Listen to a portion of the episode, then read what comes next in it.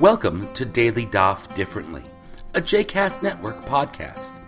This daily podcast invites you to join us to study the daily Talmud page with a variety of liberal rabbis and teachers.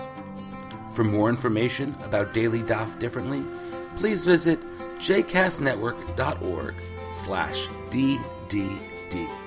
For more information about the other JCast Network podcasts and blogs, please visit jcastnetwork.org. Welcome to Daily Daf Differently. My name is David Hoffman. We are in Masechet Shabbat, and today's daf is 75. Ayin Hey.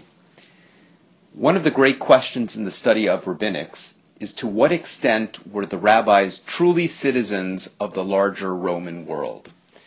That is to say, to what extent did the rabbis live a cloistered existence, separate from the culture of the high Roman Empire? Or to what extent did they actually participate and were in many ways Roman? One of the arenas where this question becomes heated is the interpretation of art in synagogue structures in the land of Israel.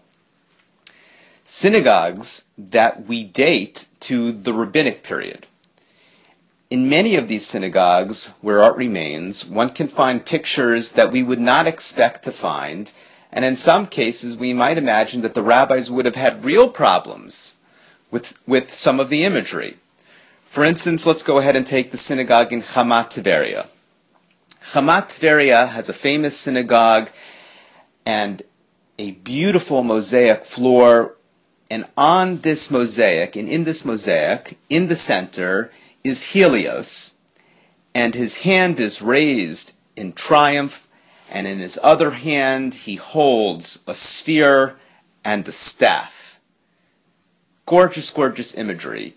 And around Helios are all the images of the zodiac. Strange completely not Jewish.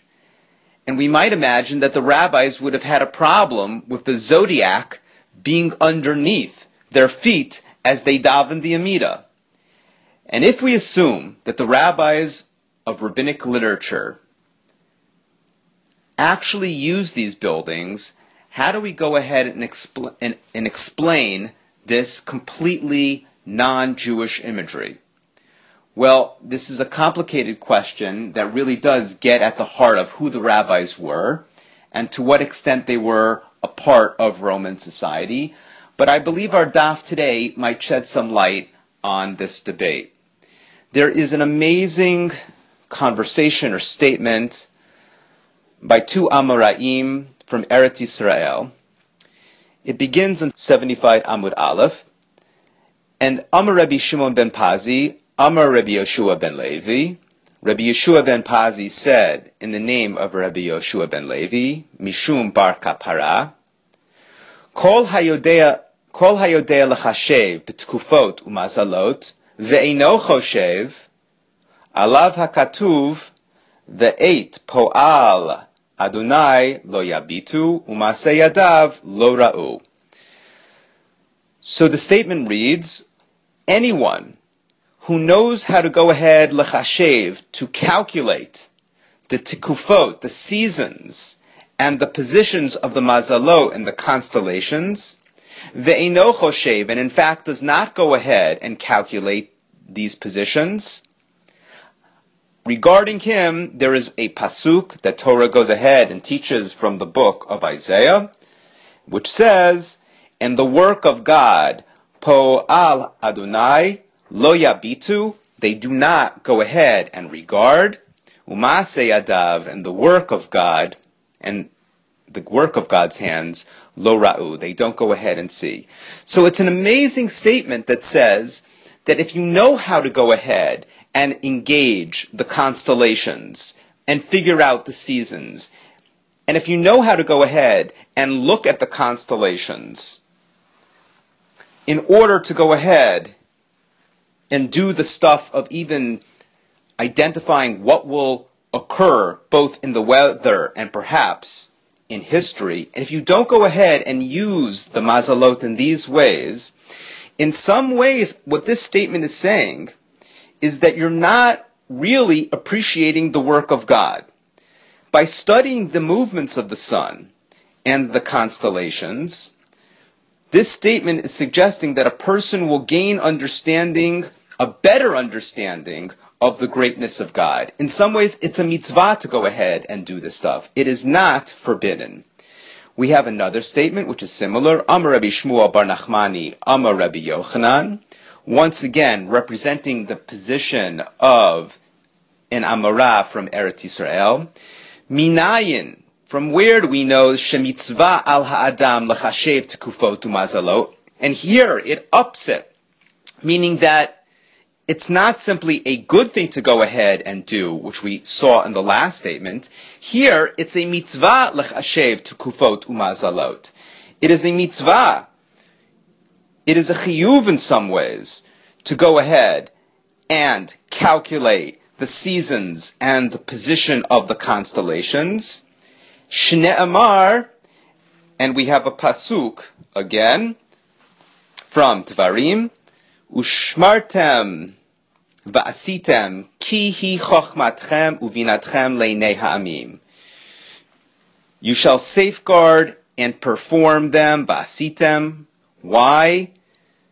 Ki hi chochmatchem. Because it is your wisdom and discernment in the eyes of the nations.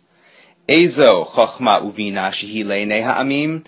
What is the wisdom and the discernment in the eyes of the nations. Heve Omer Tikufot Umazalot. One has to go ahead and say that this is the calculation of the seasons and of the constellations.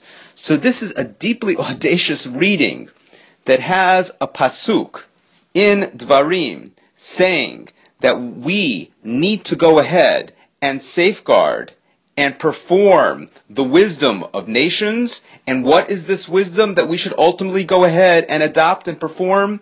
It is the wisdom of understanding the constellations and astronomy and astrology. Amazing. Absolutely amazing. And so I think these two statements by two sages from Eretz Israel, two stages, two sages from communities that had this type of artwork on the floor, and we can now better understand how a synagogue like Hamat Tveria might have had this artwork on their floor. This sugya, this, this section of Talmud offers, complicates, I think, previously held assumptions about who the rabbis were, who the ra- and their relationship to both astronomy astrology, and ultimately to the larger Roman cultural context. Thank you. I hope you've enjoyed today's episode of Daily Daf Differently, and that you'll join us again tomorrow for a new page. The music at the open and close of this episode is Ufros from the Epichorus album One Bead, available on Bandcamp, iTunes, and Spotify.